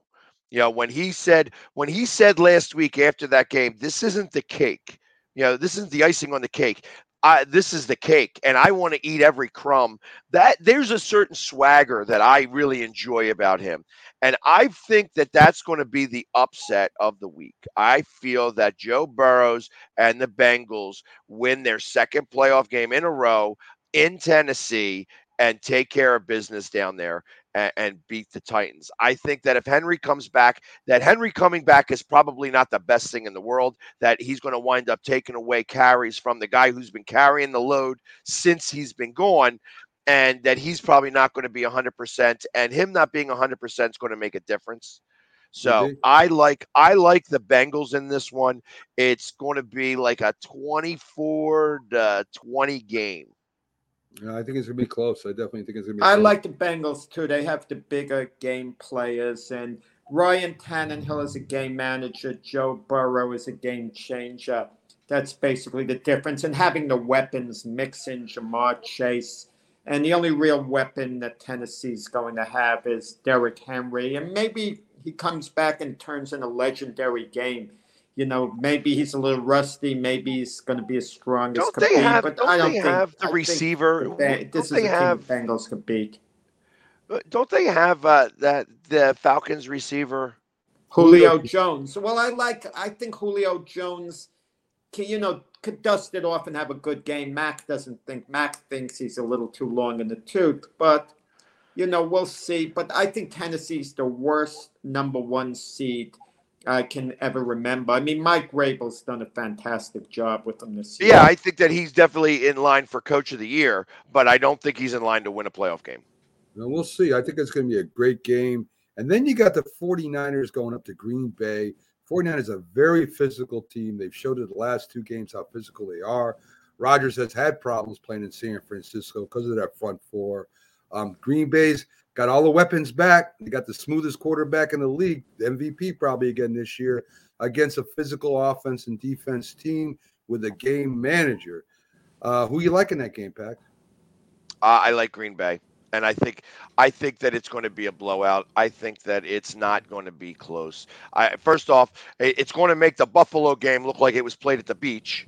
Uh, in comparison, I think that it that's how cold it's going to be, and I think San Francisco is going to be affected by that some. I, I you know, I, I like San Francisco's defense. I just don't think that they have all of the pieces in place to be able to handle Green Bay's offense.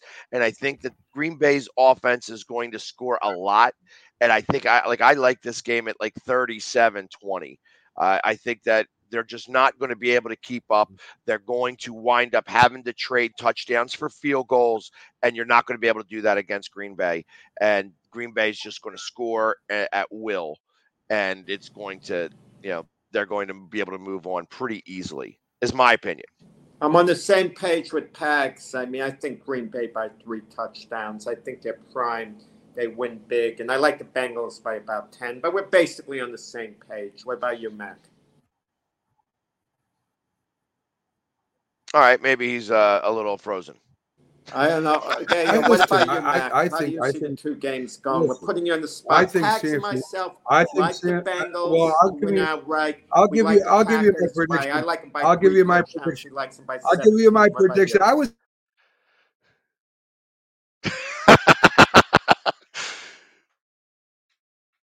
Is Mac having a technical difficulty or what? It's that type of day. Yeah, it's That, it's listen, he didn't ask you about the Eagles. I, I knowing Mac, he was going to get around to it. Uh, oh, Mac, I was taking over for you saying you I'm hadn't asked Pags about the Eagles yet. And the big talk, of course, in the aftermath. I want to congratulate the Eagles on a good season. You nailed it, Pags. I didn't. I thought they were going to win like three, four games, like most people did. They overachieved. I Jack, I don't Jack, Jack, I don't want I don't want to do there's no reason to do the Eagles wrap up today, Jack. We're gonna do it on Sunday. Let me give you my opinion on Eagles season with Pags. He, he has a right to gloat about it. We're gonna do that on Sunday, Jack. Jack does not listen, as you see. It's that has nothing to do But with you're off the air. We're gonna wrap it up on Sunday. That's why we That got Pags coming in on Sunday to wrap up the Eagles. I know, and I know you would go right. You would go right to where I didn't want to go. Uh, Pags, San Fran. I'm gonna Back to they, just don't want to talk Right. about San Francisco. I think that's the problem. Every time he mentions San Francisco, he goes out. Listen, that Niner Cowboy game, Mac and myself picked the Niners to win that game. It was the type of game we thought it would be. That last play of the game, I think, was basically overrated. At best, they would have had to frantically run a play with one second and throw a 25 yard pass in the end zone. So I, I kind of feel it was overrated. It took away from the overall Well, performance. and, and you know what? and, uh, just, just to talk about that play, Dallas does that play a lot. So it's not like that. That was a, a, off a, off a whim. You know, they usually do that play. But there were three issues that he did specifically on that play that caused them not to be able to get another playoff. One, he should have slid at the 30 yard line rather than the 25. He should have ran to the to the umpire to give him the ball right away instead of playing the game and giving the ball to the center because the umpire has to touch the ball every time every time and then the third thing was is that he did really have the way to get out of bounds or he could have done the, eh, earlier in the game they threw a lateral pass that went out of bounds and he could have thrown it behind him to, to get that ball stopped and it would have gone out of bounds. They would have been able to do that like a lateral almost that goes out of bounds and that's where the ball would have gotten spotted. So there's three things that they could have done differently to be able to get one more play off. The fact that they did they that it got down to that moment is more a, a test of where Dallas was. I think that McCarthy stinks as a coach. I hope they keep him and you know I think that this is this franchise is going to start trending downward rather than upward because you're hearing about Elliott was playing all season long hurt, you know, that Pollard, you know, that they took away, you know, it makes me wonder, you know, hey, playing on that Sunday where he had to get his thousand yards and playing all the starters, all did he do anything more to his knee before he got into the playoffs? I mean, he did go off a little hobbled at one point. So I mean, where you guys were yelling at me saying, hey, we shouldn't have rested our starters, I don't think it would have made a difference against Tampa Bay. But that being said, same thing goes to Dallas. They should have maybe rested instead of going after their bonuses. And, you know, because Well, of that, Pags, that was that Pags, that was just sloppy play. They're undisciplined. Dallas Cowboys are undisciplined. They led the league in penalties. They made a lot of stupid penalties again that they shouldn't have done. That has to do with coaching. That's all. That's coaching. You don't grab a you don't grab an offensive tackle and throw him to the ground on a on a play outside. That's ridiculous. That's never called in the NFL hardly. They they're just an undisciplined team. And that last play, that last play, they didn't have enough time. You got to have about 18 to 20 seconds to have a run in and set up again.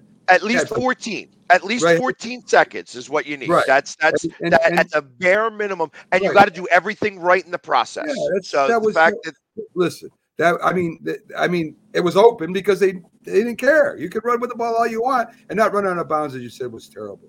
So again, uh, as I get cut off again by this stupid stream, um, I like. I'll tell you right now, I like San Francisco's chances against Green Bay. I'm gonna be honest with you. I think they're more physical than Green Bay, and we'll see what happens. Green Bay definitely has more firepower than they do. That's there's no there's no doubt about that. Rams and Tampa Bay, uh, Pags. Matt Stafford's up and down. One game he looks great. Next game he throws a bunch of interceptions. Um, you know the, the Rams defense isn't playing Kyler Murray this year. He's this game. He's not going to be running around extended plays. That ball's coming out fast, but it should be a great game. I like the Rams' chances here, and the reason being is because their center and their their center is a little bit beat up. Their tackles, uh, from what I heard, is out, and that you you have Donald and Von Miller, and Donald's going to be going right up the A gap, which is where Brady's problem is when you rush him. So my thought is is that this game is going to be set on two different levels. You got the you got Brady versus the defensive line of the Rams, and then you have the Tampa Bay secondary against yeah, against uh, it's not is it Cooper Kupp? Not in Cooper Kupp, is it? Or it is Cooper Kupp? Wide receiver. Uh, they're yeah, their receiver, the Yeah, Rams receiver. OBJ and Kupp, yeah, Cooper Kupp. Yeah. So, and I, I think that's where that's where this game lies, and that's the only two places. Is Brady going to beat their defensive line? Is he going to be able to get the ball out fast enough? Are they going to be able to hold them in because they're going to know that that he's got to get the ball out quickly? He's not going to be able to sit in the pocket like he did against the Eagles. Uh, you know, because even then we sacked him four times, which was a lot more than we've sacked him probably in the last four or five times we played him. So, and the fact that he, you know, it didn't matter because they were up 31 to nothing at one point. So, Well, the Rams did beat the Buccaneers pretty handily earlier this season. Uh, but now the Buck defense, they seem to be all healthy going into the playoffs. I mean, they're ready to roll. It's finally all come together with them defensively. But you know, you kind of the weapons. You know, the the Bucks are actually going to miss Antonio Brown. I hate mentioning his his name, but he could have been a factor in this game. I, I agree. I agree that the fact that they are really depleted in the wide receiver department and their their their tight end isn't really anything special to write home about. The other receivers, as you can tell with the Eagle in the Eagles game, they were just the balls were going through their hands. The Eagles should have had two reset two interceptions that just that went right through their hands. So there's only a couple of people that are going to be able to catch the ball. Obviously, Gronk is the one guy who's now a receiver instead of a tight end because they have to have that other blocking tight end in there a lot of the time. They're going to be doing a lot of big packages because they really only have Evans and Gronk that can catch the ball. Everybody else, eh, and well, then one Scotty guy eh, Miller out of the might back. play a role. You know, one of their reserve players might come up big, but know. Yeah, the running back. The running back can come up big. That's going to be that's going to be the the wild card for the Buccaneers. But I actually have the Rams winning this game. It's going to be close. Uh, and I have it I have it as like a 27 24 25 game. It should be a real good game. The last game, maybe the best. Buffalo or Kansas City, right? I mean, Buffalo, I don't care if they played the Pats or whoever they played last week, they would have beat them. They would have beat whoever played them. They were on all cylinders. Josh Allen throwing the ball accuracy. I mean, four incompletions. That's it, Pags. Five touchdown passes. The running game came alive. Um, the defense played well. Then you're going up against, of course, you know, the the the machine over there in Kansas City with Patrick Mahomes and his weapons. I think the key here is which defense stops which offense and that last drive this this this game who wins it i don't know I I, I have it exactly that. I, I my prediction for this game is very simple. I thought that the over under was like 54 Yeah, 57, something really high. A- And I say that if it goes over, Kansas City wins. If it stays under or close to that number, Buffalo's got a much better chance. I just do not think that Buffalo is ready. Like this is the AFC Championship game, you know. I. I think that you know whoever wins this game goes to the Super Bowl. I, I, and, as much as I like Joe Burrows, I don't think that he's ready to make that jump yet. I think that this is a big jump for him to get to the AFC Championship game. But I feel that whoever wins this game moves on, and I it's mm-hmm. going to be is the defense of Buffalo strong enough to be able to stop Mahomes? And that's the big deal. It's not going to matter because I think that Buffalo is going to score their points, but I think that the defense has got to stop Mahomes because if they do not, they will not win this game. I actually have it as like a 37 31 game and Kansas City winning. Wow. All right. There you go. Pags with his prediction. We finally got him to do some picks for us because, like I said, he doesn't do it on Sundays. Uh, Pags, thanks for coming in.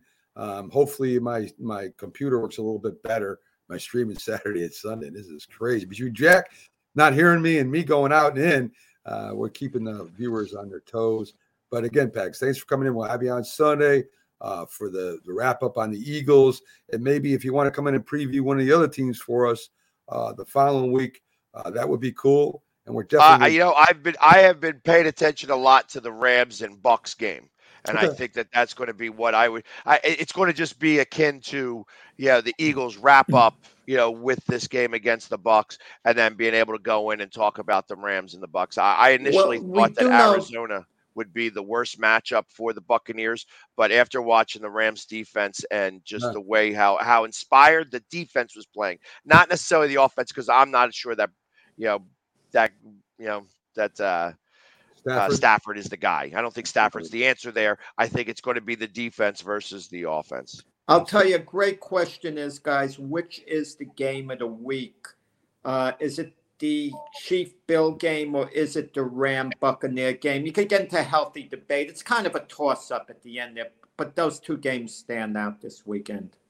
Yeah, I, I think I think that those are going to be the two closer the closer games. Uh, and I I I first off, I still think Green Bay is going to the Super Bowl. I think Green Bay is going to play whoever wins this Kansas City Buffalo game. I, I just don't see anybody beating anybody in Green Bay with as cold as it's going to be because they've never played this late in the season in Green Bay, and it's not getting any warmer. Well, if you want to annoy Mac at all, all he all you need to do is have him see Aaron Rodgers hold the Super Bowl MVP trophy up at the Yeah, end of the game, me. the That Lombardi Trophy. That would definitely bug me. I got a prediction that the game we don't think is going to be the closest will be the best and closest game because the other ones are too easy. And that's the way the NFL sometimes works. So, Pags, thanks for coming in, folks. Thanks for tuning in.